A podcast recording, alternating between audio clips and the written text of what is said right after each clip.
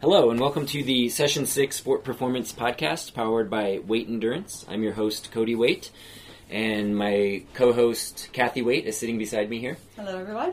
And then today's show, we have a, um, a special guest, Justin Madison, Hey guys, how's it going? sitting on my left. We are actually on location for the first time ever, um, doing a remote recording at the Bikery at the Brewery in Littleton, Colorado, which is uh, our preferred bike shop, um, kind of a new bike shop. When did you guys open? We w- got underway um, with the remodel of the property in January, and then got started with the business.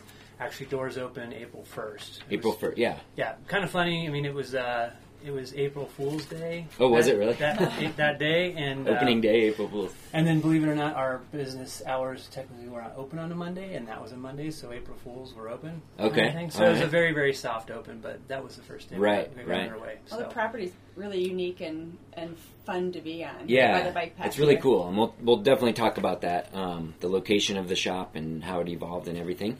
Um, but we're here uh, with episode eleven of our podcast, brought to you by our 2020 Base Builder program. And um, what we want to talk about today, and why we're on location here at a bike shop, um, is talking about new gear, like getting equipped for your coming season, because you want to um, start thinking about those purchases and upgrades and improvements now, um, so you have them in the coming months, so you get used to them, get properly fit on them, all those sorts of things. Before you get into your heavy, serious training, and certainly before you get close to your first events of the season. So, um, you know, the time is now. All the new gear is kind of coming out. We don't have inner bike anymore, sadly. Right, right, Or, yep. I mean, maybe some people that's a positive, but um, you know, now it's all online and looking at what you see at Eurobike online, I guess. Yeah, or you get invited to go to Switzerland and go to Scott, Yeah. which is kind of cool. Right, right. Did you get to do that yet? Well, we sent one of our one of our team guys, actually Grant's here on site today, and got to send him out there because we were so heavily busy with Okay. the shop. So we're like, "You're great. You're a professional. You'll be able to listen and hear out what we're looking for." And he got to really take a deep dive into the new product. so Cool. it Oh, was that's really cool. That'd be really sweet. Yeah, trip to Switzerland and to, to the Scott Yeah, it's headquarters. a win-win. Yeah, that would be awesome. Um, so yeah, that's what we're going to talk about, and at the very end, we'll touch on week seven of the the base builder program. Here, we're getting towards the end of our first training block. So, um, all right, I guess we'll jump right into it. Did you have any? Well, we thought we'd just briefly say what we've been up to this yeah. week. So what, what were you up to last week? Or... well, we, as we mentioned in our last recording, uh, we both had a pretty big training block, and it was especially significant for me coming off that injury. Um, so it was maybe a little bit too much. So by Sunday at the cyclocross race, my knee had sort of had enough. And I think I had fallen in the warm up lap. And, well, I know I had fallen, but I think I banged my knee on one of the barriers. And so at the end of the race, I had sort of a freak out because my knee was swollen, and I thought, oh my god, I've re injured it. It was like the double whammy of your biggest training right. week in a long time. and I wasn't sure if I had just bruised it when I had fallen or if I had retweaked like the IT band, Right. like that whole area. So It was a little panic. I had a little Panic panic, mode. a little freak out. um, Monday, I got squeezed in over at Cascade PT, and uh, shout out to Lara. She was so kind. I was like having like a almost a full on panic attack Yeah. talking to her about it. But yeah, she did like for those a- that don't know, sorry to interrupt. Yeah. Cascade Physical Therapy is right next door to us at Session Six at Sixth Avenue in Garrison. Yeah, and they they're miracle workers over there. Yeah, Justin they're like and good crew. listeners because I was really, I probably needing someone just to calm me down more than anything. So she did like a full exam and you know Nice. wiggled my knees and compared both sides and That's huge. talked mostly with me and 'cause Kinda we, calmed didn't, we your didn't have time. It was, a, concerns. it was considered one of their like dry needling appointments, although we didn't do any needling. um, yeah, so I left there just like much more calm and knowing I needed to take a couple days off from cycling, but um, she was pretty confident it was just a, a bruise that was sort of Okay. manifesting in the same way as my previous injury. So I did Right. take a couple days off, and I rode today for about 90 minutes, and it seems to be okay. Yeah, and I think the good takeaway here too for everybody is like if you're building up your training and you're you're getting into like a let's say abnormally high, progressively higher level of volume training load, that you know oftentimes it's a good idea to plan a lighter week the next week. It doesn't have to be a full like recovery week or week off, so to speak, but even if it's like you did 600 TSS one, you know, as your big week here, you know, maybe you need to back it down to 500 or 450 TSS, so like a training load you know lowering that training load to let your body kind of adapt so you don't overdo it. Well, especially if you you're coming back from an injury or you are like older, point. like we are. Right. so even though on my training plan you had another big, big week plan for me, it, it's not the best choice. Right. So I'm going to ease back into it and hopefully have like a bigger training ride on Friday, and, and then we'll see from there. Yeah, and bottom line, always listen to your body. Following any training plan, whether it's ours or one you're making up or one you bought somewhere else or a coach you have, always listen to your body. If you feel any kind of like building fatigue or niggles of a looming injury or something like that, take it serious and take a step back. I mean, it's always my philosophy is always you're way better off being 10% undertrained than that 1% overtrained because Mm-hmm. that just leads to problems that and big setbacks. So you, you listen to your body, you got it checked out. and Yeah, it well, seems and like you're another gonna thing be too that you always say is stress is stress. Um, if it's athletic exercise stress or like work stress or family Mm-hmm. stress, and you know, I had to drive up to Colorado State yesterday to help our oldest daughter just take care of some health stuff, and that was really stressful. Like Sure. the drive, helping her, and I didn't really have time to ride anyway, so it sort of all worked out. But Yeah. the, the point is, like, stress is stress, and I had to like factor that into my week and my my Yeah. life so I don't get sick. When life stress goes up, training stress has to give and come down a little bit. Exactly. So, So, okay. Physical and mental can be impactful. Yeah, either way. absolutely. Absolutely. Well, cool. So you did the cyclocross race with me on Sunday too. It was a windy. Hot, a windy, windy race show. here in Denver, Go- golden area, Arvada, I guess, actually. But um, Yeah, Yeah, you're I mean- not sure you still you like it, but I thought you did amazing. yeah, I mean, I don't know if cross is something that I'll stick with in the long run, but you know, it's certainly fun and different to try it. Um, it's just like the starting and the the I don't know. I guess being in mountain biking, it's very much like people are friendly. Yeah. It's like passing on your right, or when you can, let me by, or Here I whatever. come. yeah.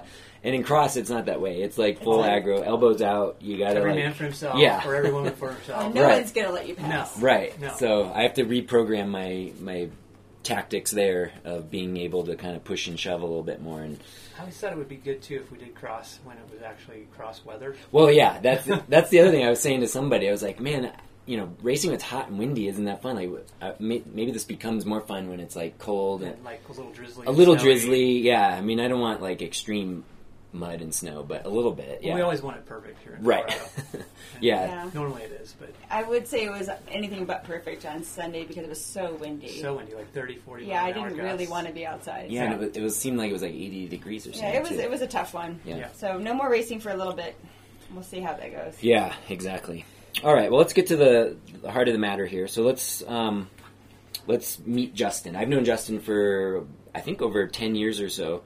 Uh, Sure. Yeah, we worked together uh, um, at Bike Village in Littleton Yep. Mm-hmm. uh, for a year or so, um, and I was just kind of I just needed a part time job, and you were one of the managers there, and I just you know we really kind of connected. I yeah. think. And, One thing kind of led to another. yeah, and this Yeah. was I was into Xterras, and I wasn't the best bike handler, and you have a are a really good bike handler. And I remember we rode a couple of times, and you Yeah. were giving me some really good tips. It, it and- was hilarious because Cody goes, "Hey, um, it looks like uh, looks like you know the last Xterra race I did. I came to the finish and it was just like I got slaughtered on the descent, and it's so frustrating to me. I'm like, okay, cool, let's go out for a ride, you know, because I was racing downhill at the time, and I'm like, I'm sure I can help him. Like this is going to be great. We'll go up Falcon or wherever we had gone that day, and we started coming down, and I'm like, okay, well.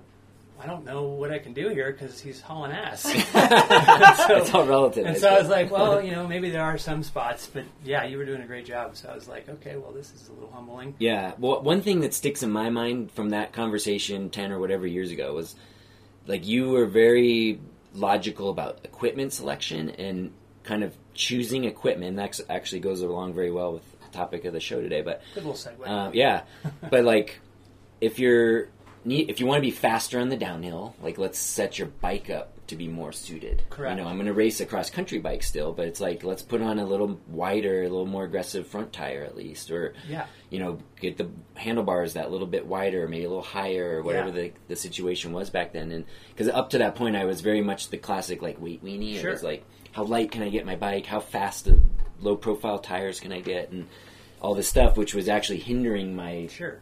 riding ability um, on the downhills, particularly. And it was like, okay, think about, take a step back and know that okay, if you can already climb and pedal the bike amongst the best of them, set your bike up to help you where Correct. you're weaker. Yeah. Right, and you know that's a conversation that I had ten years ago, and it's a conversation I'm still having today. Yeah. So with folks who are kind of more of that, you know, I know how to get this bike uphill. I know how to get my body in the best peak physical condition it can be in, but my brain's not attached to the bike, or the bike's not attaching to the brain the same way to get me back down. So choosing equipment wisely, especially at least in the terrain that we live in here. Uh, is really important. So you know you can get yourself up to the top of the hill, but then what do you have to do? What compromises are you making on the way back down? And then are you then going to have to go back up and then come back down again?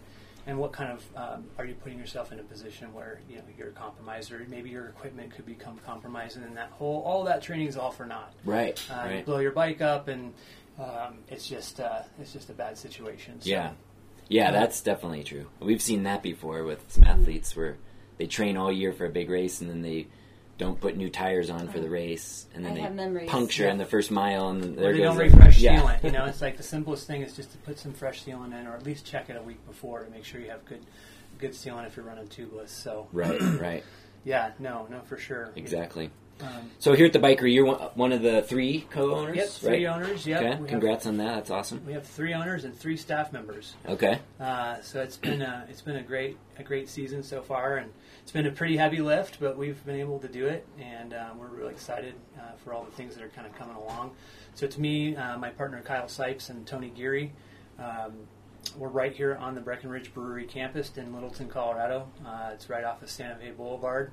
Uh, just down from downtown Littleton, most folks kind of know that area. Yeah, and right off the Platte River bike trail Correct. path. yeah. I mean, you can pop like well, if you just made a slight left turn, you'd run right into us. So there's literally no way to miss us. uh, Yeah. Whatsoever. So and we're just uh, north of north or south of Hudson Gardens. we're just south of Hudson Gardens, Okay. just north of C470 or Aspen Grove Mall. yeah, Aspen. Grove. Okay. Yeah. But um, yeah, you, you, you know, you pull in and you're like, oh, cool. There's a brewery here. Wait, what? There's a bike shop too. Right. Okay. All right. So we, we do surprise a lot of people, especially people that are coming off the trail. Uh, a lot of times it's a pleasant surprise because they are having an issue of some sort. Mm, right. Um, so if you're ever down in this neck of the woods, we hope that everything's going smoothly. But if it's not, it's not the end of the world. You can swing by and we can probably take care of you on the spot. Yeah, that'd be cool. And then about the property, I guess it was historically it was a, a ranch or a It- farm. It, this used to be a, a flower plantation where they, Oh, would, really? they would grow uh, flowers throughout the winter. And if you've ever come down to the property to see Breck, uh, there's a huge smokestack out the back, and that smokestack was from when the you know the property was still here, and they had a greenhouse, and they would heat it Mm. through the winter. So they would Oh, wow. Hmm. they would heat that that greenhouse, and then the two little houses that that sit here on the property that we're in. Um, were the caretakers' quarters, so it's definitely a very unique feel. You walk Definitely. in, and it feels like A wow, okay, house, yeah, like It a is, small house, yeah. I mean, it's legitimately we've turned a, a small uh, two bedroom ranch home into a bike shop. yeah. Um, And then you're working on gaining the neighboring house. correct. So right? there's a house just adjacent to us, just to what would be the east, I guess. Uh, that is exactly the same. Uh, it is in um, pretty heavy internal disrepair. It's Okay. structurally sound for sure, but just as this house took a lot of time for us to get it kind of uh, in in livable condition, is what we call it. Um, we're going to have to do the same over there. So we're going to work through the winter to double our, our, our square footage. Uh, we're not sure exactly how we're going to use each space. I think at this point we're kind of considering the other building, which is closer to the brewery, that will become the the showroom. Uh, and Okay. then we'll kind of use the building that we're sitting in today to become our service area. the service area, Yeah. workshop kind Yeah, of area. correct. Okay. So we can, uh, we'd like to see our, our labor dollars increase and be able to take more care of more people uh, all at the same time. Yeah, So that's going to do it. very cool. That's Yeah. awesome. Yeah, well, we've known Kyle, the, one of the other co-owners, for a couple years now too. He's a great guy. I mean, he was with Raceco, Raceco Tune. Yeah. and he wasn't. He was in like another brewery. Yeah. funny So enough, right? he kind of Funny t- we, enough. we kind of um, piloted it, uh, if you will. Uh, Kyle was uh, working for the city of Castle Rock, and you know, he's just fed up with sitting behind a desk and doing whatever it was that Sure. he was doing. And he called me one night. and He goes, "Hey, man, I think I think we're going to roll with this idea of you know putting a bike shop in a brewery because we'd had plenty of times. You know, we're having a beer or two, and we're like, Yeah. wouldn't it be cool if you could have a bike shop like right where everyone else Right, would right. want to exist? Yeah, I mean, anyways?" bikes and beer go hand in hand. Yeah. Bikes and coffee, you just need a coffee shop. now. E- We- Exactly. we gotta yeah, figure totally. that I know, out. right? and who knows? That could probably come with some additional square footage. Right. But um, so he he uh, he took the big leap and left his his uh, s- government job and, and and threw it in a brewery up the street and. Uh, you know, it, it worked actually really well. He was able to kind of sponsor his team, and then uh, you Yeah. know, subsequently a few other teams in the area, and then get a lot of service done out of there. Um, so it was a positive. It was a big risk, but it was a positive, worthwhile risk that he took. And you guys could see, like, yeah, this concept could definitely work. Correct, Yeah. correct. And then, you know, one thing or another, you know how things work. Hopefully, you always hope that they work for the better. In this case, they did. Kyle was in a position where the brewery down there was making some changes, and they were expanding, and ownership was changing, and they were kind of like, "Hey, this doesn't."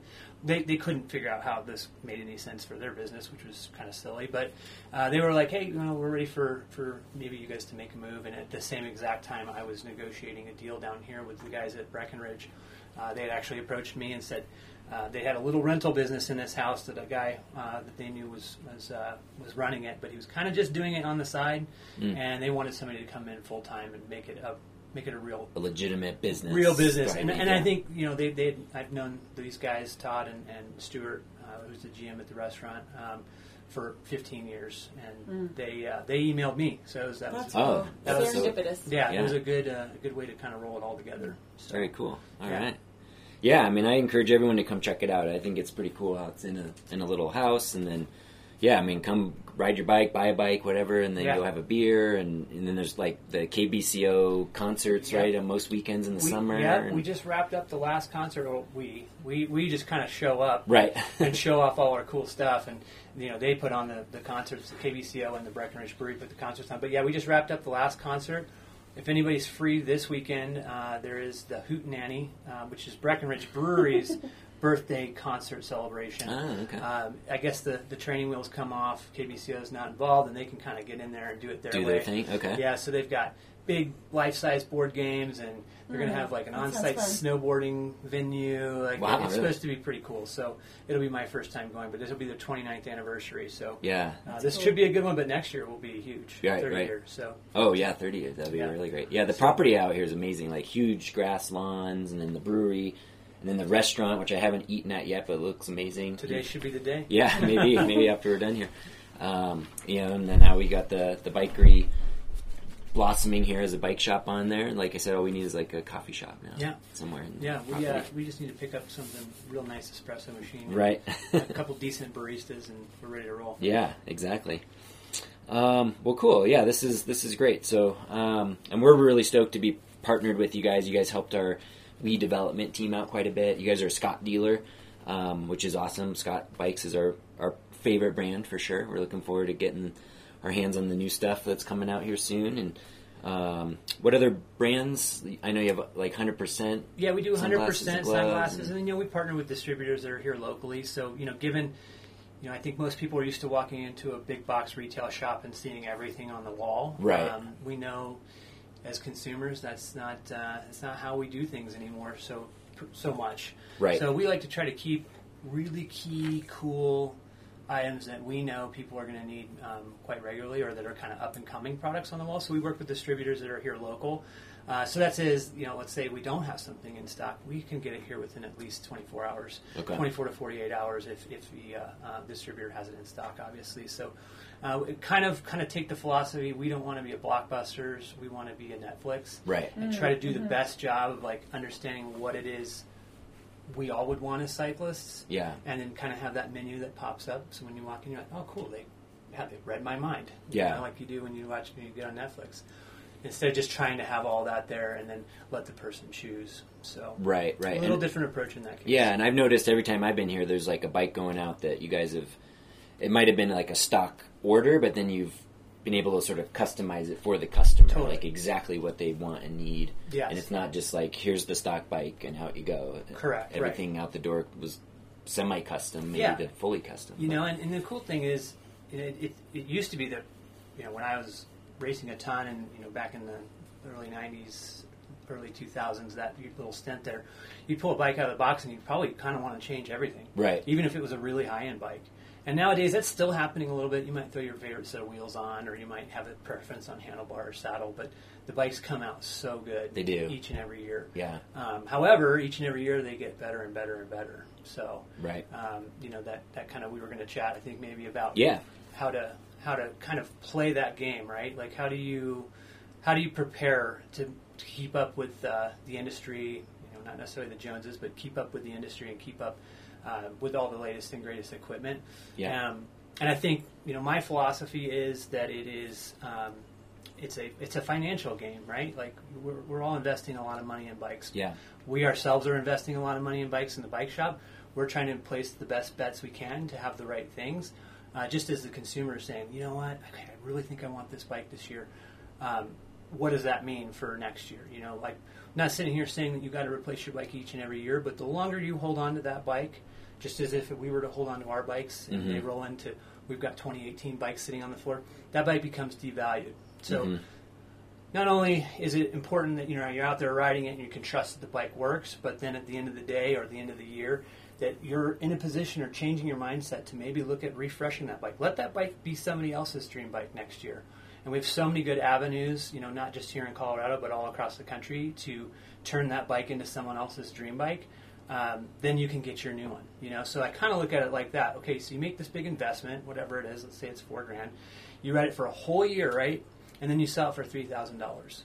So you've just rented that bike basically for a thousand bucks. So Right. what did you pay per month? Right, you didn't pay much. It was under a hundred dollars a month that you that you paid to, to utilize that bike all year. Mm-hmm. Um, so that you know that's kind of the, the, the, the way I've looked at it, and that's kind of because the fact that I came from a racing background, so we were constantly utilizing the bike to the point where it was maxed. You know, Right. especially back in the day. You know, back in the day the equipment wasn't nearly as good Right. as you can recall. Right. You know, you get to the end, and you're like, you almost felt bad about selling it to someone. Right, right. Uh, but you know, you do what you, you do what you have to do. But um, nowadays, you know, you ride a bike for a year, that thing's pretty solid. Yeah, At the end of the year. absolutely. Well, especially if you took really good care of it. Correct, Which you right. should. Yeah, yeah, and that's that's the thing too. You know, like at the shop here, what we try to do is we offer free adjustments for life on the bike. That's for the original consumer, obviously. So the first purchaser gets free adjustments. So we really strive to to make sure that we tell people about that and to take advantage of that. Now, let's say you don't have that free access or that free service. Most shops will give you at least one tune up a year. Definitely take advantage of that or for that matter, you don't get any free service. You should still be tensioning your wheels or having someone tension your wheels, or that you should be looking at how rotten are your pads. Have you just burnt through them to where they're almost going to destroy your rotor? Right. Uh, are you checking your chain? Um, in the mountain bike side of things, and now kind of coming into cross and then into road, we're going to these one by drivetrains. Mm-hmm. And this is a lesson I learned this year, and you know I learned it on myself and then with a few customers. But those chains have, they're, you're asking a lot. of Yeah, the there's a chain. lot of like lateral movement going on. there, Correct. Yeah. So you know where we used to say, oh, you could probably get a season out of a chain, or you could get maybe a season and a half out of a chain, Mm. because we're not realigning the chain in the front end of the drivetrain. That chain's becoming extremely stressed. right. Uh, and then subsequently, you know, just as the rule would have been before, if you run a chain too long, your cassette's going to become Right. trashed Yeah, and then your chain ring. and then your chain Yeah. rings and so on and so forth. So, um, a cool technique I saw online, I can't remember what blog site or YouTube video it was or whatever, but um, this is a technique I'm trying to kind of employ with a lot of our people who are racing a lot or riding a lot or just consumers that are buying bikes and riding, um, is to buy maybe two chains. So, you buy a bike, you you buy a chain, you label the chain the date that you bought it. When you come in, we check the chain. We say, hey, it's been about a month, month and a half. Let's put the new, the new new chain on. So we take the old chain off, put it in the box, put another date on it. So it's been about a month, month and a half. And then we're just going to cycle chains Hmm. Cycle through. through Interesting. them. So then we don't mistakenly, because the thing I found is that if you go too far, and it doesn't have to be too far on the chain checker, but just a little bit past, and then your cassette will not like the new chain Hmm. um, really Oh, bad, and it'll interesting. and it'll typically be in the three or four gears you use most in the rear. Okay. but it will just then it's kind of like crud. Now I got to go and get Yeah. a cassette. To And the do high it. end cassettes are pretty spendy these Correct. days. Luckily, I learned this kind of on my own and through some of our racers who, you know, are, are very accepting people. And, you know, we're all learning all the time, but um, we try to help people learn from our mistakes. And that was a big one this year that we found. yeah. How much do you spend for a good quality chain? Like, you can get a great chain. We like to carry KMC chains, they're kind of known throughout the world, like motorcycle, motocross industry. Um, garage doors, so they, that's what they do. Is they make chains. So we Chains. and they're they're cross compatible between Shimano and a lot of times Campy and um, and SRAM. Mm. Okay. So you don't have to. I mean, you definitely need to look, or you need to consult with your shop on which one you're buying to make sure it's for the right drivetrain. But anywhere from thirty to sixty bucks. Sixty dollars is about where it tops out. You get the blinged out gold looking twelve speed Right, right. ultralight, blah blah blah, hollow pin, blah chain. Um, but you know, to each his own. If that's what you want to do, great. But I'd say just grab a couple inexpensive chains, and then just if you're methodical, which most people who ride bikes for some reason can be, um, Right. In a lot of cases, they're kind of particular. Just jot the date down, and it's really easy these days to to replace a chain. It doesn't require a tool. Yeah, it really is. Yeah, Um, once they're cut, sorry. So you Right. do have to cut the chain length down, but right. But if you're cycling through the same two or three chains, Yeah, they're all they're set all gonna to be the cut, right lane. yeah. yeah, yeah. And So- the, I have like the the little SRAM um, quick link popper. quick link pop. Yeah, it's Yeah. so easy. Like Yeah. it, it's literally you can change a chain in sixty seconds. seconds, I've never done it. Yeah. well, I do it for you. Yeah, well, we'll show I you. have a mechanic. Yes, exactly. Right. You have, a- you have an in-house mechanic. Right. Um, so yeah, that was kind of a cool That's thing. a really cool. That tip. is really cool. I haven't thought of that. I'm a big proponent of changing chains frequently, like way before a chain checker says they wear Yeah. out. Like, I kind of go along like the three month or three thousand mile rule. Yeah. And three thousand miles, if you ride a lot, goes by pretty quick for me. So it's usually like every two to three months. But to me, first of all, when you put put in brand new chain on, it's like you have, almost have a new bike. Yeah. Like it rides so much better. it's it like when you shifts get new better. tires on your car. Yeah. it feels just you. f- Whether it's really better or not, you just feel c- more confident in it. Right. Right. But yeah, you can definitely tell that it shifts better and there's better engagement. Yeah. Um, the 3,000 mile rule probably applies to a road bike pretty well, but I definitely don't think that you can go quite that far on, on the mountain bike. Oh, on the side. mount. Okay, that's Um, interesting. Just because of that one by thing. Yeah. Yeah. Um, Well, we have a I have a one by on my cross bike too. yeah. Right. Now the cross bike's a little different because you're not going to have that big 50 tooth cog in the rear. Oh, right. Okay. So, Okay. So that's a big stretch. Yeah. But when you know, when it's a little tighter cassette in the rear, it's probably Not a, as a severe, little but- Mm. longer uh, lifespan there. But Okay. Um, if you don't own a chain jacker, you can come to the shop. That they're cheap. Yeah. Keep them in stock. They're like ten or fifteen bucks. It's like a perfect tool to have in your box. They are really good. Yeah. So, um, but yeah, kind of a tangent there, but that's a Well, I like the tangent because it's it's sort of like how foolish would someone be not to do an oil change in their car? correct. And it's thirty to sixty bucks for an oil change. Correct. So same idea, like Right. change your chain, have a couple around. Yeah. Well, and a nice like high end twelve speed cassette is three to four or five hundred Yeah, bucks. yeah, they're expensive. I mean, I would rather replace. I'd rather have three forty dollar chains, let's say average forty dollar chains Right. on hand, than find out the hard way. Um, and then let's just say you find out the hard way at a race. So Right. you've just now invested all this time in training, and you invested all this time in the hotel you're going to stay in. You've invested the rafting tour so your family can go do that while you race, Right. and then you've bought tires for the car and. You know, you got the hotel and you bite all this food, and then all it was was that you just decided that you, you know, you didn't realize that you should have changed the chain right. uh, that, and then you have Yeah. a horrible race. You have a terrible drive home. The vacation s- ends up sucking. Right. You know, like that's it's just a you know for and it to be something as small as that. Right. Um, you know, can have an impact on, on your whole weekend. Um, you know, whether you race or not. You know, we all like to travel to ride our bikes. So Right, right. To get somewhere far away and have your bike not work is a bummer. Oh yeah, major disappointing Yeah, for sure. yeah. No, that's great. Great tip. I'm definitely gonna try that. Like s- rotating through Yeah. probably like three different chains. Like, But when you leave, we can you can buy yeah, a yeah. couple chains. I love it. Um, cool. So I guess like being the time of the year to think about new bikes and stuff, it's like there is that question of like, sh- do you put money into sort of maintaining your bike? And we kind of you sort of mentioned this a little bit already, but or do you look at making the new purchase? And I'm fully on board with what you said about the, that concept of like your bike value kind of degrades pretty rapidly Yeah. and over the last 20 years of racing for myself it's like every year you get a new bike which seems extravagant and and I definitely feel lucky but I Mm-hmm. Well, we get teased about it. yeah we get teased oh, you got a brand new bike. How Right. cool are Oh, you Every you're guys? year. so lucky. Yeah. but it's it, it's exactly like you said. It's like you get the bike for whatever you pay for it, and then you, if you you sell it, usually a little less than what you paid for, it, but hopefully not a whole lot less because you've taken care if of you it. maintained it, Yeah, right? 'cause you've So if taken you care do of those it. things, you're replacing Right. tires, brake pads, exactly. um, w- keeping your bike clean. Yeah, wash your bike. That's a big one. Exactly. Clean your c- clean your bikes, please, people. Like, Yeah. I, I mean, I, I'll do it for you. I'll charge you to do it. but if you just spray it down, clean it up, we have all this dust and silt out here, and it literally turns into this like microscopic frame eating, Just bearing, wears eating, everything. Yeah, metal eating, Yeah. sandy goop. yeah, Um, and if you just, you know, I mean, you don't have to hose it with like a car wash, but just get it clean, wipe it down, try to keep the components right. um, dust free. Uh, they'll like it. They'll like it a lot more, and then you'll find yourself not pulling so much out of your pocket to keep it Exactly. Keep it up. And then when you go to sell your bike at the end of the year, the second year, it's worth It's- that much more. It's worth a lot more, Yeah. and you feel better about it. No one wants to, you know, feel bad that they've sold somebody something that was in disrepair, or Right, doesn't work right. well.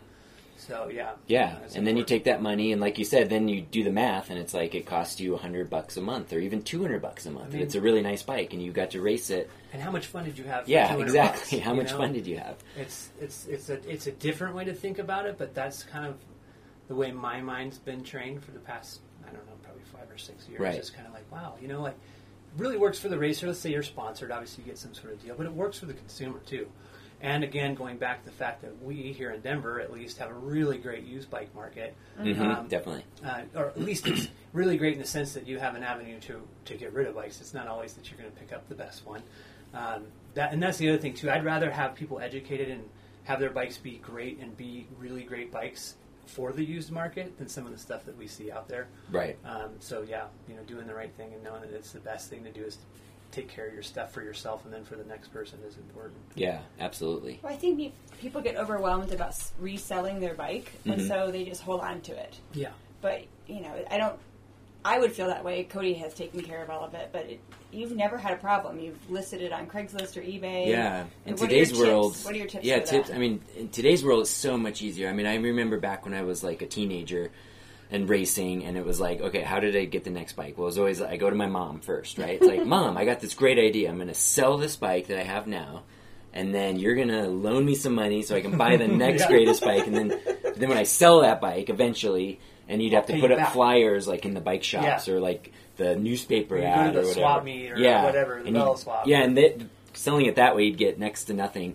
And then you know you'd give that money back to, to my mom, and then I have to like pay her back over you know so many months or whatever. And it was like this big thing. it's It's fun. She's like, sounds great. guys." right, yeah. As every year she would like roll her eyes and, and be like, oh boy, here we go again.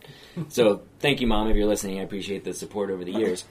now it's very easy though because with You've Craigslist got and Craigslist, eBay you've got and Facebook. yeah, and you know. Facebook exactly. There's Yeah, great marketplaces on Facebook and Nextdoor and yeah. you name it, Pink Bike and Right. all these other um, you know online outlets. And too. if you're into cycling and racing or even just riding with groups, it's like you meet people through those avenues. well, and too. the other thing that's kind of strange, and I'm sure you can agree, Cody, it was like back when we were racing. But you're still racing a lot more than I am now, but back in the day, you were weird. You know, like it wasn't cool to ride bikes. True, yeah. You know, like it wasn't like now. Like riding bikes is like snowboarding or surfing. It's like something that you it's Yeah. like- you see it on commercials. It's way more on TV. accepted, It's yeah. like, it's like a really actually cool thing. When we were doing it, it wasn't cool. No, we were goofy. So we like- had no one. I mean, you only had other nerds like us that would want to buy our bikes. Now you've got everybody thinking it's cool, and people who are moving in from out of state here in yeah, Colorado. good are point, yeah. Like, like, oh man, I want to be cool like my neighbor. Right. Well, and, and like the youth coming up to Right. ride, like Oh, we- that's another- Oh, yeah, like I, the high I school think league. that's a huge Yeah. avenue Yeah. to sell your used bike because a, a parent doesn't want to spend Full five price thousand dollars on on a brand new a brand new bike. Yeah. bike, but they're going to pay Cody thirty five hundred dollars for his really Right. good Right. used bike, Yeah. and they w- they win something, he wins something, and That's a great point. That's Yeah. a great point. And we, we, we push people to that direction too. It's like, hey, you know, what am I going to do with my old bike? It's like, well, you know, there's a bunch of Nike racers out oh, there there's who would 2,000, love. 2,500 kids. Well, I think I saw that Kansas added, Ohio added. yeah, I just, just saw that uh, yeah, one. in Nebraska. Yeah, so there's a bunch of. there's so many kids, and there's not. not a lot of used bikes out there Yeah. Right. for that group. And so, like, sell your bikes, guys, and Right. then come down here and get a new one. and feel good about it too, because you know you're going to get another kid into a sport that maybe he was never going to have an opportunity to Yeah, get into. and if they have a little better bike, they're gonna be that much more stoked because it rides Totally. better and Right. everything. So, they don't wind up with dad's 1987 Schwinn, right, and it just sucks. And then he's like, "I'm not doing this mountain bike thing. This is dumb." exactly, Um, so exactly. All right, Um, well, we probably pounded that point in, but Yeah. it, it just seems to work. And It it's like, don't does. be afraid to turn your bike, take Turn- care of it, take number your one, bike. Yeah. and then turn it over as frequently as you're financially capable. yeah, as your budget will allow. And I Yeah. would say uh, two years, uh, you know, is probably the limit. I I think after two years, the value really starts to plummet. at And I that guess point. I would, s- I'd like to express why that is. It's not so much that the bike isn't any good, Right. obviously, because we're telling you to give it to someone else. but the, is it the It's technology? just and- yeah, future proofing yourself. Yeah. I mean, and we're at the mercy of that. It's like all this new electronic drivetrain stuff's coming out, which has been out for a while on the Mhm. road side, but now we're looking at wireless drivetrains on the mountain bike side. And it's kind of like I think. And this for- will be the first year like OEM like out right. of the box. it's out of the right? box. Yeah. We've already pulled several Scott bikes out of the box, and it's like, oh my god, this is cool. And we actually had a couple bikes we upgraded um, right Mm. out of the box. Oh wow. Okay. Um, so it's just like I kind of did my eye roll thing, like, okay, here we go, another another freaking thing. Right, Here right. we go. What's next? Right. Blah blah blah. How could this be any good? No no no. The whole curmudgeon thing that a lot of us do. Right. Uh, and then you get your hands on it, and it's just like mind blowing.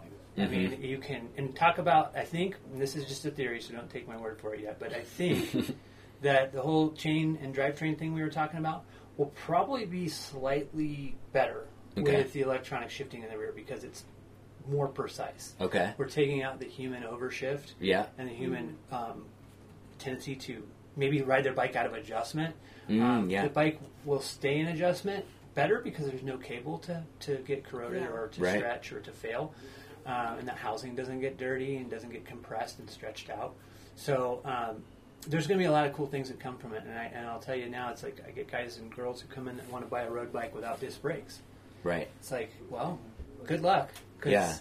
It's really hard to find a bike without disc brakes today. So Right, You better right. get on board. So that whole future proofing thing is really where we see our bikes lose value. It's just that it's just uh, it's not that the bike isn't any good. The industry's progressing. Correct. And you almost, you have to kind of stay on that wave. Correct. Yeah. And I hate to compare it to cell phones because I don't like my phone that much. And it's definitely a useful tool, but you know, if you sit on a phone for too long, it's like you are missing some things, and then you got to go in and buy the brand new one, and it costs more. And da, Right. Da, da, da. Right. You, un- luckily for you, you know, like you, you can't really sell your cell phone. Um, I guess maybe you can. You just kind of turn it in. I don't even know. Every Yeah. time I just get a new one, and I pay more money every month. Yeah, I use mine until it breaks. Yeah, exactly. But um, the, the technology can be kind of the same. So if you're sitting on a bike that's seven years old, think about the phone you had seven years ago. Right. Yeah, yeah. it's Way kinda- outdated. Kind of the same thing. You could barely get survive without Your it. picture would look. The pictures look terrible. Right. Texting. Is You'd have to really awful. text like the Beep, uh, beep, beep. Yeah. Yeah. STU, Predictive text yeah. or whatever or whatever it was. Yeah. Um, so yeah, that new Ac- Axis electronic drivetrain stuff's cool. And then RockShox just came out with an electronic Bluetooth dropper, which I have yet to really got, get to play with. I mean, I've I got to play with it. Did you? Yeah, la- this last year. I think it looks it's amazing. Yeah. pretty awesome. Yeah. Let's talk about that. Yeah, yeah, yeah. You towards guys the keep end going. Yeah, when no, we we're good. like we won't we'll talk about the cool exciting stuff coming up, but um cool. So yeah, I mean I think we've kind of like you said pounded that in the ground. Yeah, I mean, we're passionate about it, obviously, but um, Keep your equipment up to date and you're just going to be m- thankful down the road when it works for you on your important race days and stuff. So um what else were we going to talk about? Um maybe we're to the point of the latest stuff. Yeah, I mean like what do you um oh, did you go down your list there? Well, m- yeah, I think we just in discussion we covered most of it, minus like the clothing aspect, I suppose, because I think the same thing goes for like your chamois. Like, let's not oh gosh, uh, wear our chamois to death. And funny, we see this all the time all the time. Yeah. in our studio because people come in and they train, and I'll give some break on that inside because I'll do the same thing. I'll like use last year's kit for training indoors the next year. Yeah, Yeah, but You if know, I can see your butt crack well, that's the rule of thumb. Yeah, through your Um, We're- we got a problem. Here. if you're stretching the lycra, yeah, if it's like uh, so been thin. washed so many times, I can see your butt crack. I think it's Yeah. the chamois cannot possibly be comfortable. Yeah. Anymore. yeah.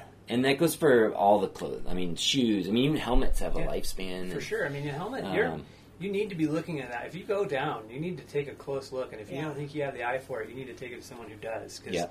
all those things can get tattered and torn and blown up. And, you know, a helmet's not a place to really sacrifice. I mean, if you tear a hole in your shorts and you want to run around Right. with your butt hanging out, that's That's you. your call. Yeah, That's up to you. might have many riding. We'd all partners, appreciate it if riding you changed buddies. them, but Yeah. yeah. Yeah. but yeah, no, I mean, from a bike fit standpoint, we're going to talk about a little bit of that what I do. But I, I see people all the time come in and they're like, I just started to develop numbness and I'm getting chafing, and I'm like, well, what's changed? They're like, well, really nothing. I was like, were you injured? Did you know something occur? I'm like, well, when was the last time you replaced your shorts or your sh- your your, your bibs? Yeah, which no one would really think of that They're as like, like, well, I think I bought these seven years ago. right. Oh my It's gosh. like, well, first of all, seven years ago they weren't nearly as good, and now True. they're seven years and old. second, you're disgusting. Yes. Let's just add on. The Yeah, there's fact- the hygienic factor, but Correct. then there's like the actual like chamois pad compresses and I mean, loses density and Think about the seat All in the those sorts car of things, from yeah. that you own that's brand new now versus a car seat that's 15 years old. Right. It's all saggy and soggy. You feel the springs in the bottom. Right, right. Kind of the same situation. So, yeah, definitely replacing that gear is, is important. Yeah. You know, what you bought seven years ago that cost you $150, $200 for a good bib, now you could probably get a better quality bib for 100 bucks. Right. That is true. The- Well, the even if you technology's just up. decide to buy the super expensive bibs, Right. I mean, you're going to be in that a lot, Right. and you want to be comfortable. you want to and- feel good and yeah, I look good. I would rather Yeah. have like three or four really nice bike kits and then wear Target clothes around Yes. because I value being comfortable on my bike and I value being on my bike often. And I don't really care what I wear around. Yeah. For me, it's yeah, similar. that's just It's my like- personal opinion. Yes. but- I want to Sure. get excited when I'm like, okay, let's get dressed. And I it's look like, good. Oh, I love this clothes. Damn, yeah, I it feels look good. good. It Uh-huh. looks good. Yeah. And, Well, and there's a couple other safety things too. A lot of the clothing now they've got a lot of reflective stuff built in, Mhm. and we all know that no one's paying attention out on the pavement. So if you know you're caught, you know at dusk or dark, you know a lot, you don't- you might not even recognize it if you bought clothing. It probably has some of those aspects built into it that your old clothing didn't. right. So- Good You point. know, just to tag along with that, uh, a couple Wednesdays ago when Cody and Sophia and I were riding home from the Back to Basics Cross Racing Golden, it turned dark before we realized it was going to. Yeah. Oh my gosh, I was like freaking out. Yeah. It was so scary, and we hadn't prepared. We Yeah. didn't have lights on our bikes. Uh, we just had sort of normal clothes, so there's some reflective gear Sure. on it. Um, so people, it, the, it's fall, officially fall now. So Yeah. think about lights on your bike, headlights, Finding and your warm all- clothes, Yeah, finding your warm getting some new clothes. like stuff, just whatever. plan ahead for that because Yeah. it Yeah. was so scary. I, I thought we were going to get hit by a car. Well, and on the topic of lights too, because you know, unfortunately, we hear about it all the time. People getting hit. You know, we have daytime running lights on our cars now. You know, a lot of those brakes, brake lights, you'll see the brake light will flash as a car comes to a stop. That's because people aren't paying attention. And so, you know, I'm starting to see it more and more where we have road cyclists. I see them during the day with Lights. their daytime lights. Yeah, on. yeah. Mm. And there's a daytime setting on most of these modern lights. So, uh, you know, it is important to be able to see at night and for people to be able to see you at night, but it's almost more important for them to be able to see you during the day. 'Cause Yeah. that's when a they're the good most point. distracted, and that's where there's most opportunity for there to be more people on the road that could crush you. Right. Right. Yeah. It is So, getting scary. Running a good taillight that's got, you know, high Do you have vis- a pre- preferred brand? uh, Light and Motion makes a great one. We carry their stuff here in stock. Um, I, I, I really like their stuff. Okay, I, Okay. I just Light and do. Motion. Yeah. Um, and then you know it can double as your mountain bike light when like it's low and you want to go out for a ride. It's still at seven decent. o'clock. Yeah, Yeah. it's still great. You know, a thousand lumen light. will Oh, light up. okay, okay. Um, I like to run it on my helmet for night riding, and I also like to run it on my helmet during the day too, because then I can look at somebody who's not paying attention to me and get their attention. Yeah, yeah. Good. So- Interesting. Okay. That happens. Uh, sometimes, but sometimes they're just completely oblivious. But Cool. All right. Um, yeah, let's touch on. This was sort of my idea of like maybe all three of us we toss in two or three of like the things we're most excited about, new technology or new stuff. This will be challenging for oh, Kathy. I have think. no idea. She's not a tech. like up This to. is going to be. I just get her embarrassing. whatever she needs and she goes Um, for it. Well, I do want some new wool socks. I told you that new wool socks. Well, we I went riding at eleven, and it's hard to believe now because it's sunny, but it was freezing, Cold, yeah. and I couldn't find my my socks that I wanted. I Yeah. think my daughter stole them, and so yeah, he came home from his ride, and I'm like, okay, I need some High tech. thin. You like the thin I like wool. thin wool Yeah. socks, and they have to be like the higher ones. Yeah, So taller. I, I need to just buy a few pairs. Like Sure. I'm not ready for this winter ride, fall riding even Right. yet. Right. Okay. So that's how technical I am. I want new socks. That's great. I love it. Yeah. Um, yeah, you don't really follow No, tech I don't. stuff. You just kind of What? Okay, We'll just go- another silly yeah. thing is that I didn't have the right glasses for today either. It was cloudy, Oh, and yeah. I the lenses, you mean? well, I didn't know how to Specifically. change the lenses. This is like a really embarrassing segment. um, I didn't know how to change the lenses, and I was frustrated, so I had to wear the normal ones. It's Okay. okay. Well, one thing I could suggest is the 100% that we have out there. They have a Uh-huh. photochromic um, uh, setup, which is a really good. Um, photochromic means that it changes color Right. for you, and it darkens as it's dark or as it's light, and it Yeah. darkens as it, or it lightens as it gets dark Right. to clear. Easy for you um, to say. Right? Yeah. Um, and so.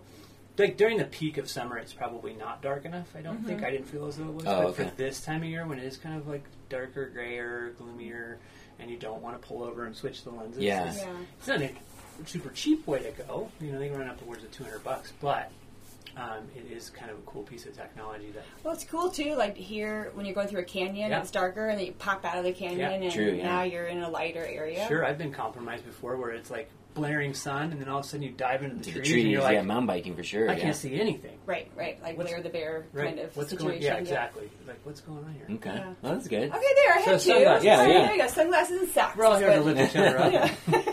Yeah. Everybody, Um, Cody.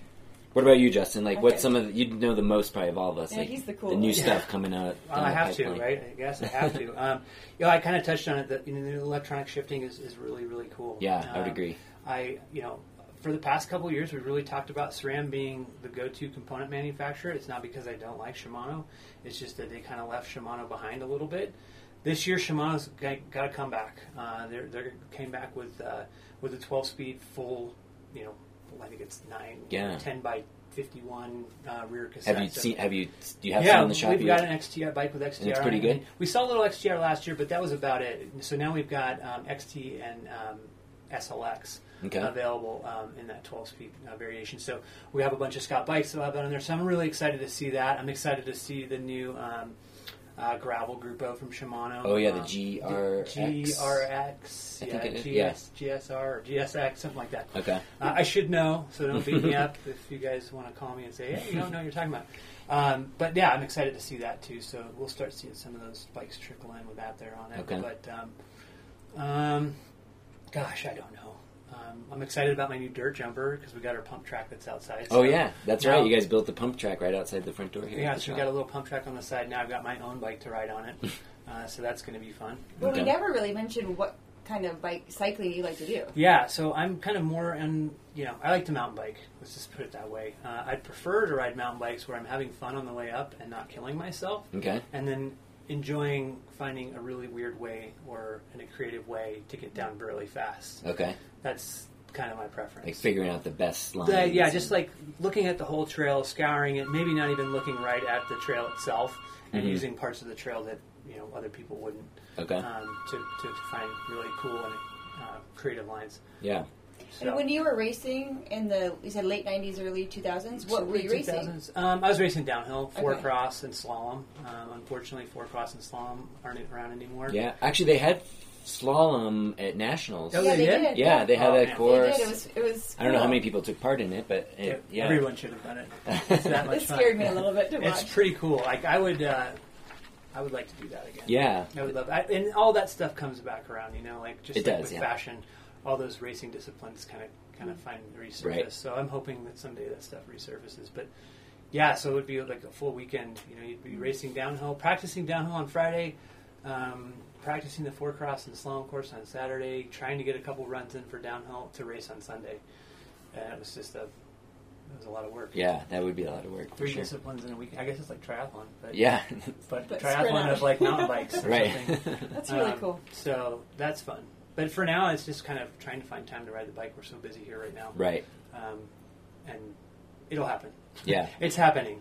Uh, but I've been riding the e-bike a lot too, and I know that's a touchy subject for a lot of Oh no! people. I mean, No, I it's think it's fine. grown. Yeah, the, that That's, uh, segment is huge. Where do you take your e-bike? everywhere, everywhere that I normally would ride my, Like, my normal bike. Commuting and Yeah, so that's a, riding that's and a cool point. You know, yeah. like we live out court towards Lone Tree, so Lone Tree to here is probably 15 miles of straight line. Mhm. Uh, but I've been riding the backcountry trails in, in Highlands Ranch, so I'm getting like 15, 20 miles of off-road trail riding, and then kind of gravel and road into Yeah. the shop, and then turning around and doing it all the way back home. Um, and not having to shower when I get here. Yeah, Well, I because mean, you're not so I'm sweaty. not super sweaty. I shouldn't say it's not like it, it definitely is work, but where I do like to ride it most is, is like Deer Creek or some of the Front Range trails. But it just opens up more riding. Um, I mean, like if I go up one section of trail, I get to do twice the amount of riding I would do if I were on a traditional bike. right. Um, it just you can ride further. Um, Yeah. I have a whole philosophy on it. If you guys want to come down and talk to me about it, I'll, I'll tell you. All Well, I about it. love the commuting aspect the most probably, Yeah. but um, I've not had experience with an e-bike on a trail, so I can't speak to The that. trail's really fun. So it's like if you're, let's say you're super fast like Cody and your average speed is like 11, 12 miles an hour.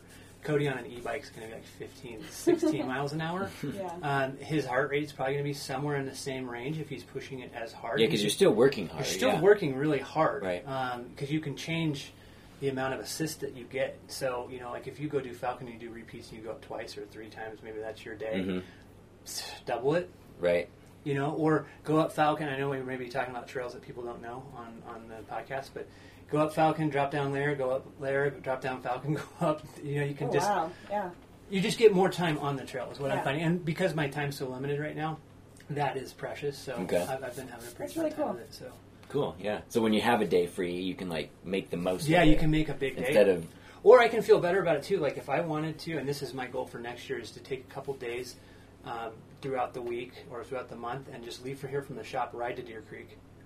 I could just ride from here. I don't have to mess with the car. yeah packing up. I don't have to pack unpacking. it up, Yeah. set it, drive, park in the parking lot, get all my stuff on, get up, come down, take That's a all my good stuff point, up. yeah. So I can just ride from here directly to the trail, probably get up, do a loop, come down within less than two hours. yeah. That's awesome. And it would be the, probably the same time frame it would take me to do it on a traditional bike, but have to drive. Right. So I know I can ride to the trailhead. Yeah. Yeah. Does the bikery sell e-bikes? We do. We've got uh, a, a nice demo fleet of uh, Scott Geniuses, so they're 150 mi- mil travel, full blown, real deal.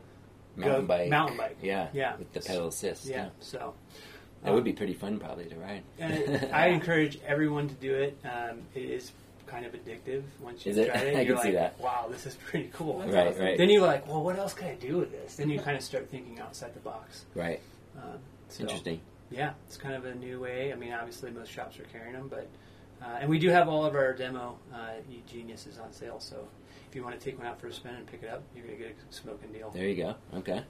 Yeah. Definitely. That's awesome. Yeah. What about you, kid? Uh, tech wise, I mean, for me, um, pro- I'd probably mirror Justin's with the whole uh, electronic shifting, road or um, mountain.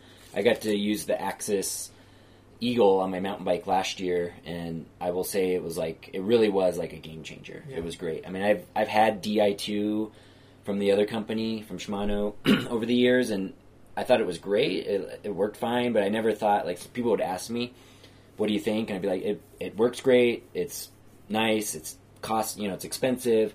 But do, do you really need it? Probably not. Like I would almost say, invest your money in a better set of wheels or Yeah. something like that. It was a little underwhelming. Yeah, I think, you yeah, know? And then but- there's cabling and there's batteries Exactly. that live inside the bot, inside the frame. Yeah, there was too many extra. a lot details. more happening than than well at the, at the time. That's the only way it worked. Right, You know? right. But now, how But- simplistic. Yeah, this is. it was amazing. Like it was actually fun to like set it up. It took literally like five minutes to set up. You know, bolt the derailleur on the bike, pair the shifter and the derailleur, and Yeah. a couple of adjustments. Yeah, and you're good. I didn't have to touch it once all season, which was amazing. Um, yeah, and then there's just so many different options. You know, it's like tunable to Yeah. how you want to use. You know, how many how it shifts up and down if you hold the button versus like push Click, it click, click. repeatedly or um, you know what side of the bar you want the shifter on and Yeah. all those sorts of things um, It's- is really cool It's yeah. unique. And then the other thing that's cool too is, I mean, like if you look at an EXO shifter and derailleur, uh, at retail it's two hundred dollars for the shifter, five hundred for the derailleur. So if you have a twelve speed bike and you wanted to make that upgrade, it's not a real big push. yeah And it's literally something that can happen within because on the mountain Oh. bike side almost seconds. it's the same cassette same chain set, it's same just the chain, shifter and the derailleur yeah. you basically uh, disconnect the chain. Actually, I saw a video. The guy did it in like less than two and a half minutes. oh really the whole Yeah, swap the whole deal. wow And he was all electronic. yeah at I that could point. believe it Yeah. and then along similar lines that C post that you mentioned earlier the that uh, rock shock the Reverb, reverb, yeah. axis yeah that worked flawlessly for me as well um, and what I liked about that again super super simple installation because you didn't have Yeah. to route cables through the frame because that's still like the most maddening thing to me is all the internal like brake lines Yeah. and dropper lines the hydraulic lines um, so to not have to do that. And then for cross country nerds, it's nice because you can pop that out for a non technical course or something you don't need the dropper. Correct. And put your straight post in, save a half a pound, and it's as long as your seat post is marked correctly, which I had an issue with that. Refer back to the little Bill story. um, you can just swap in and out, which Yeah. is really super cool. And that that's the biggest. I think that's a huge selling point. Yeah. Or if you have multiple bikes. Or oh, good point. Yeah, I hadn't thought so about it's that. like, oh, well, I don't need to buy a dropper for every single one of my Right. bikes. I just have Same one. dropper, yeah. As long as you have the same Same internal diameter yeah. seat tube, yeah. You just swap back and Yeah, forth. two nerds talking Uh-huh. to each other. No, that, that's a very good selling point for sure. Yeah. Um, again, it's expensive, but it is the latest technology. Well, and if it's what you love, it's what you then love. Yeah, That's where you put your money. yeah, Yeah. definitely. But uh, so, cool stuff there. Well, cool. We're getting near the end here, but I want to touch on kind of the last piece of the puzzle. Once you have your new bike or even your existing bike, and you want to prepare for next year, I think you know making sure you're fit to that bike Right. is pretty critical, It um, is. especially for newer cyclists. Someone like me, I have a pretty good feel of exactly how I need to set things up. It doesn't mean I don't need to go see a bike fitter once a year, um, but for the, a newer cyclist, for sure, Yeah, yeah. I mean, yeah, whether you've been doing it for a long time, um, and you you know, like Cody and I, I've got a pretty good, solid understanding of where I need to be. I know my saddle height. I know kind of what my reach needs to be. Um, my fore and aft on the saddle sometimes I have a little t- trouble with. Uh, I can always get my cleats in the right spot because I have a technique for that. Okay. Um, but for those who don't have any of that experience and, and haven't had to do it with a new bike every year, you get pretty good at things if you're doing Right. it once a year. and You've Exactly, done it yeah. for 20 years. Uh, you can get good at it. But if you haven't had that, you know, you come in and pick up a bike from us, or you have your current bike and you want to get fit, it's extremely important. You know, I, uh, I and really it goes it goes really unnoticed, and um, I think the mountain bike community is uh, underserved.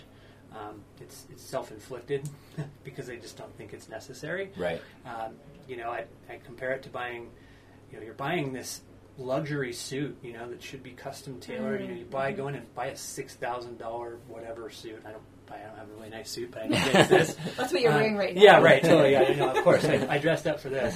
Um, but you know, that's essentially what we're buying. But we're, you know, we're buying them like sweatpants. You know, like oh, I'm a medium. Right, right. Cool. Well, you know that that's great, but that looks terrible. You know, you're they're, you know they're all baggy around the waist and they're hanging down over your feet. I mean, Right. it's, it's similar to that. So you know, you buy a mountain bike. There's a lot of things we can change. A lot of things we can look at. Um, you know, looking at stem length, looking at bar width, um, the controls on the bike. You know, because we're doing such hard work to ke- keep our hands on the bars when it gets technical or you're, you become fatigued. Just having your controls in the wrong spot um, can really impact you know how fatigued your upper body gets. Uh, so I talk to people a lot about that. We focus and spend a lot of time on that. Um, saddle height, fore and aft on the saddle, um, knee position, cleat position. Um, you know, a lot of people are wearing flats now. They're not running clipless pedals anymore. So there's some things to talk about there too. Are So you- you're like your s- setup might change slightly Correct, because right? of that. Yeah. it, it it almost stinks because there's a little less I can do because I, I can't just pinpoint all the little the little motions with Yeah. the flat pedal. But there's a lot of good things that come with flat pedals too. But um, it's really important, and it's, I think you don't have to talk too much on it to road cyclists or gravel riders because they just know how important it is. Mhm. They've been told for eons and decades that Right, that's, right. something you need to focus on. Mountain bikes just really haven't had that conversation and haven't been talked to like that. Um, and at the same time, we check, check your suspension sag, talk to you about how you know is your rebound set up right. You know, is your bike acting the way that it should? There, you know, you know, aside from maybe a tri bike having being as complicated as it is, Right.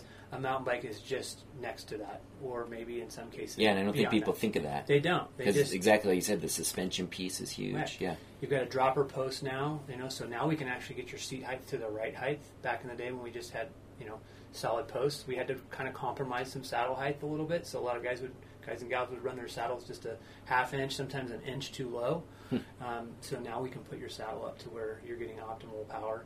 Um, so really paying attention that's important. Um, we do that here in house, and you know we offer a, a free basic fit with every bike you purchase, um, and then just kind of gives me a great opportunity to get to know somebody, and then also them to get to know their bike, because you know it's too often that people buy a bike online or they buy a bike from a shop, and it's you know it's a turnkey thing. They just grab it, they go, and they just live with it Yeah. and they don't even sometimes know what they're living with.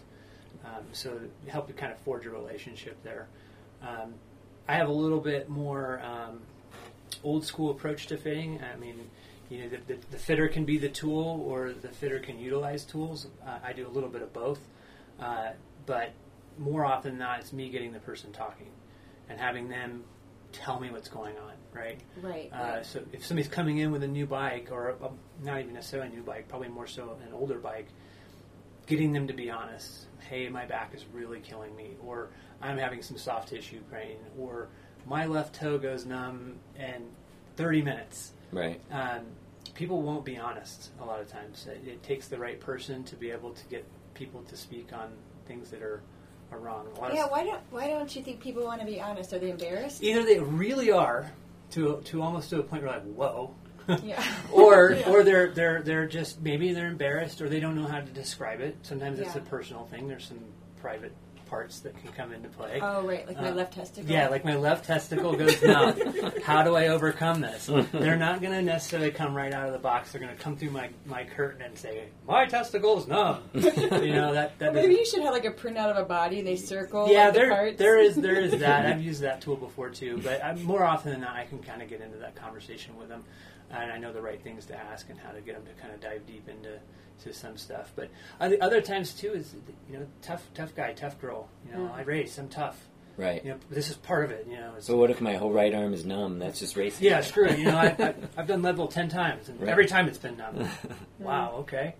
What if you could do Leadville and your arm wasn't numb? Right. You know, um, so it's you know it's, sometimes it's that tough guy you got to break through, tough girl, break through that exterior and and chip away. At, you know, get down to the foundation of what's really wrong. That's what makes a good fitter. I can most of the time do it all the time, um, and that's what I think. If you go in and see your local uh, bike shop, if they've got a fitter, it's really what does that interaction feel like? You, you were talking about going to the chiropractor or going to the physical therapist. You didn't. Yeah. You guys just sat there and talked. Yeah. And they made you feel better. Um, you know, it's not all smoke and mirrors like that. We're definitely going to make some changes to your bike probably, um, but then also like Cody touched on with training, we're going to listen. I need you to tell me, and we're going to listen to your body, and your body's going to tell us what's wrong. I mean, no machine. I mean, a machine can t- show me like, oh, look at this alignment, but that might not even be an issue. Maybe on the whole other side of the body. So I want to hear you tell me what's what's happening, and then we want to kind of coach through it. And that's what I also tell people too. Is it's not like the first fit is going to be the final fit, right. and it certainly won't be your last fit. So we all get older. We Right. all have job changes. We all become sedentary. Then we become active. We have kids. Then you know, our kids go to school. You know, so things change in our lives. Our bike just sits there. And it's static. It just stays the Mm-hmm. Yeah, way that's that a it great was. point. Definitely. So, so you know, don't think that the first fit you get is the last fit you get, yeah. uh, and don't be afraid to say, "Hey, you know what? I got fit three years ago, and it sucked. I didn't like it. It didn't work." And I tell people that too. Look, I'm not the best at everything. I don't always get it right. You got to tell me. You know, even if you like me, Right. you got to let me know I didn't. I didn't do it right. So, let me know. Yeah. But- those are good points. That's the approach.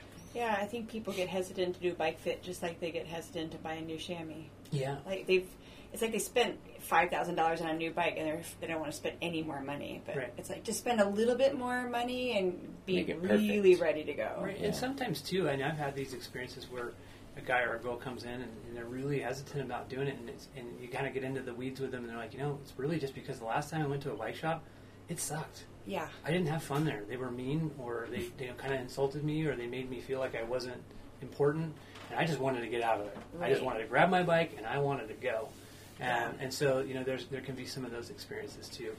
Um, we hope we're not creating those, but um, No, I think you're really easy to talk to. yeah, hopefully. Yeah. Yeah, definitely. So.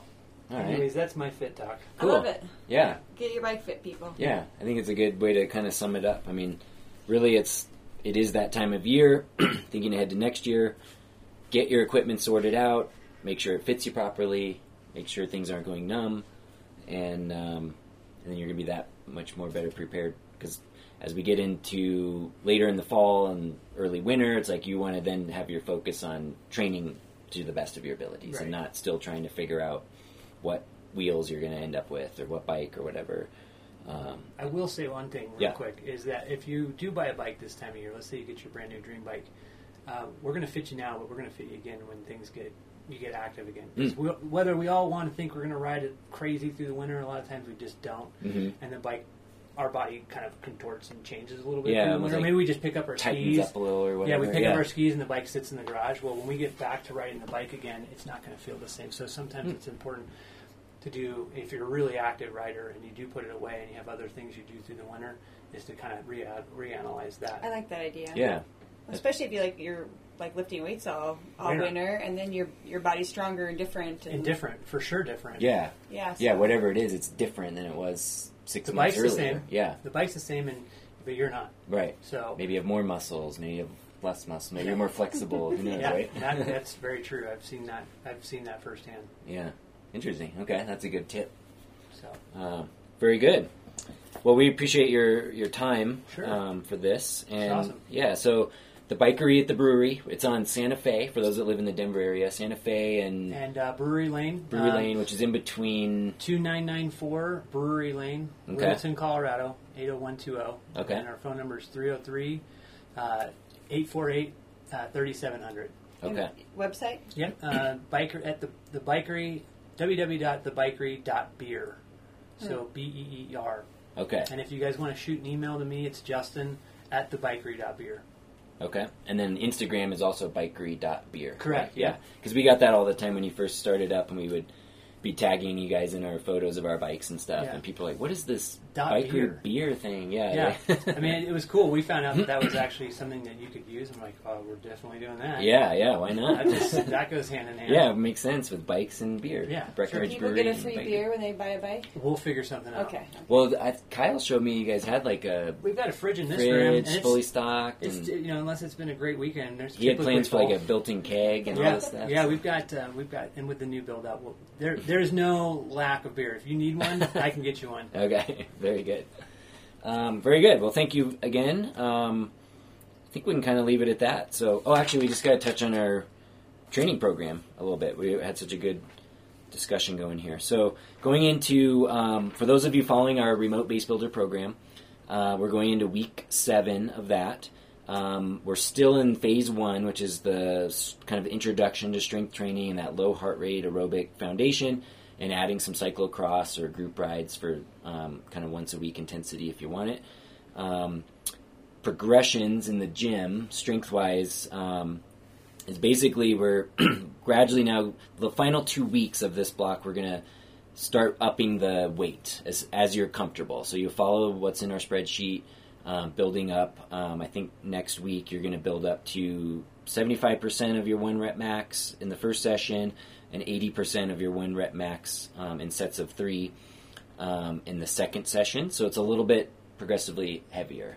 Yeah, a little heavier. We went to 70% this week on Monday, and I was actually a little sore yesterday, um, but it was like 4 out of 10 sore. So if you were as well, that's okay. Um, I was also probably more sore than normal because I sat in the car driving to Fort Collins and back on Tuesday instead of riding my bike like normal. So try to move the next day, even if it's like walking your dog a little longer, riding on your bike for an hour, if that's all you have time for. Right, right. So, so for this coming week and the following week, the last week of this first phase, the concept in the weight room basically is the rep counts are getting smaller, but the weight is gradually getting heavier. So, again, listen to your body, like we talked about earlier in the show.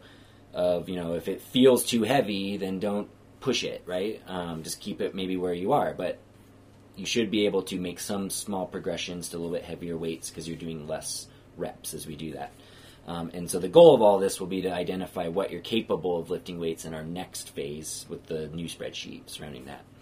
Um, that's really kind of the main part there. And the bike stuff, it's really just the final two weeks of this block. Um, get out and ride. I mean, the weather, although, well, here locally, we had a, a rainy day yesterday and this morning, but in general, it's still good fall, early fall weather. So get out and ride. We got lots of trainer time coming, so get outside as much as you can now um, and get those easy, fun miles in, whether it's on your mountain bike or your road bike or whatever, um, and just accumulate the minutes of you know easy intensity riding.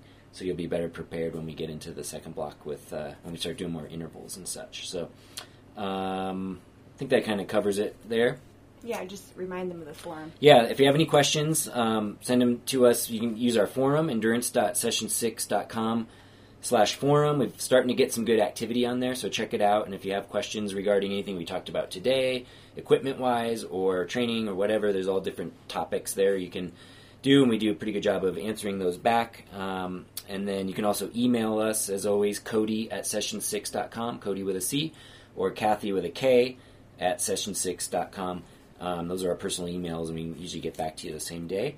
Um, yeah, I think that's it. We'll leave it Yeah, with. don't be uh, afraid to come by the bikery at the brewery if you're local. Uh, obviously, Justin's fun and easy to talk to, and, Yeah. know- and knows his stuff. Get a Yeah. new Scott bike. We're excited about our new Scott bikes. And if you're in from out of town, it's another really good spot to hang out too. Oh, that's true, We get right. tons of tourists. yeah, the brewery's super cool. Yeah, Yeah. and the yeah, I food heard is a guy good. when I walk in say, "I'm going to give you the address to my hotel." Yeah. Was he like A rental renting a bike? bike? Yeah, yeah, we, Okay. we rent Rental bikes here. bikes. So if you are local too, and you've got somebody who uh, who want you want to take out for a ride, they're not great. They're little cruisers. They're fun. I mean, they'll Yeah. definitely get you down the Platte Trail, but you can always have somebody, a family member, swing in, and we can That's set fun. you up. Yeah, that'd be super fun. Very good. Cool. And then don't forget to subscribe to our podcast on iTunes and Google Podcasts. And if you can, leave us a five star rating and a review if you feel uh, feel inclined to do Yeah, so. we'd, we'd appreciate it. Yeah, that'd be great. Thanks for listening. Thanks for being here or letting us come here, Justin. Yeah, thank you guys. And, yeah, uh, have a great weekend, everybody. yeah, have a great weekend. Awesome.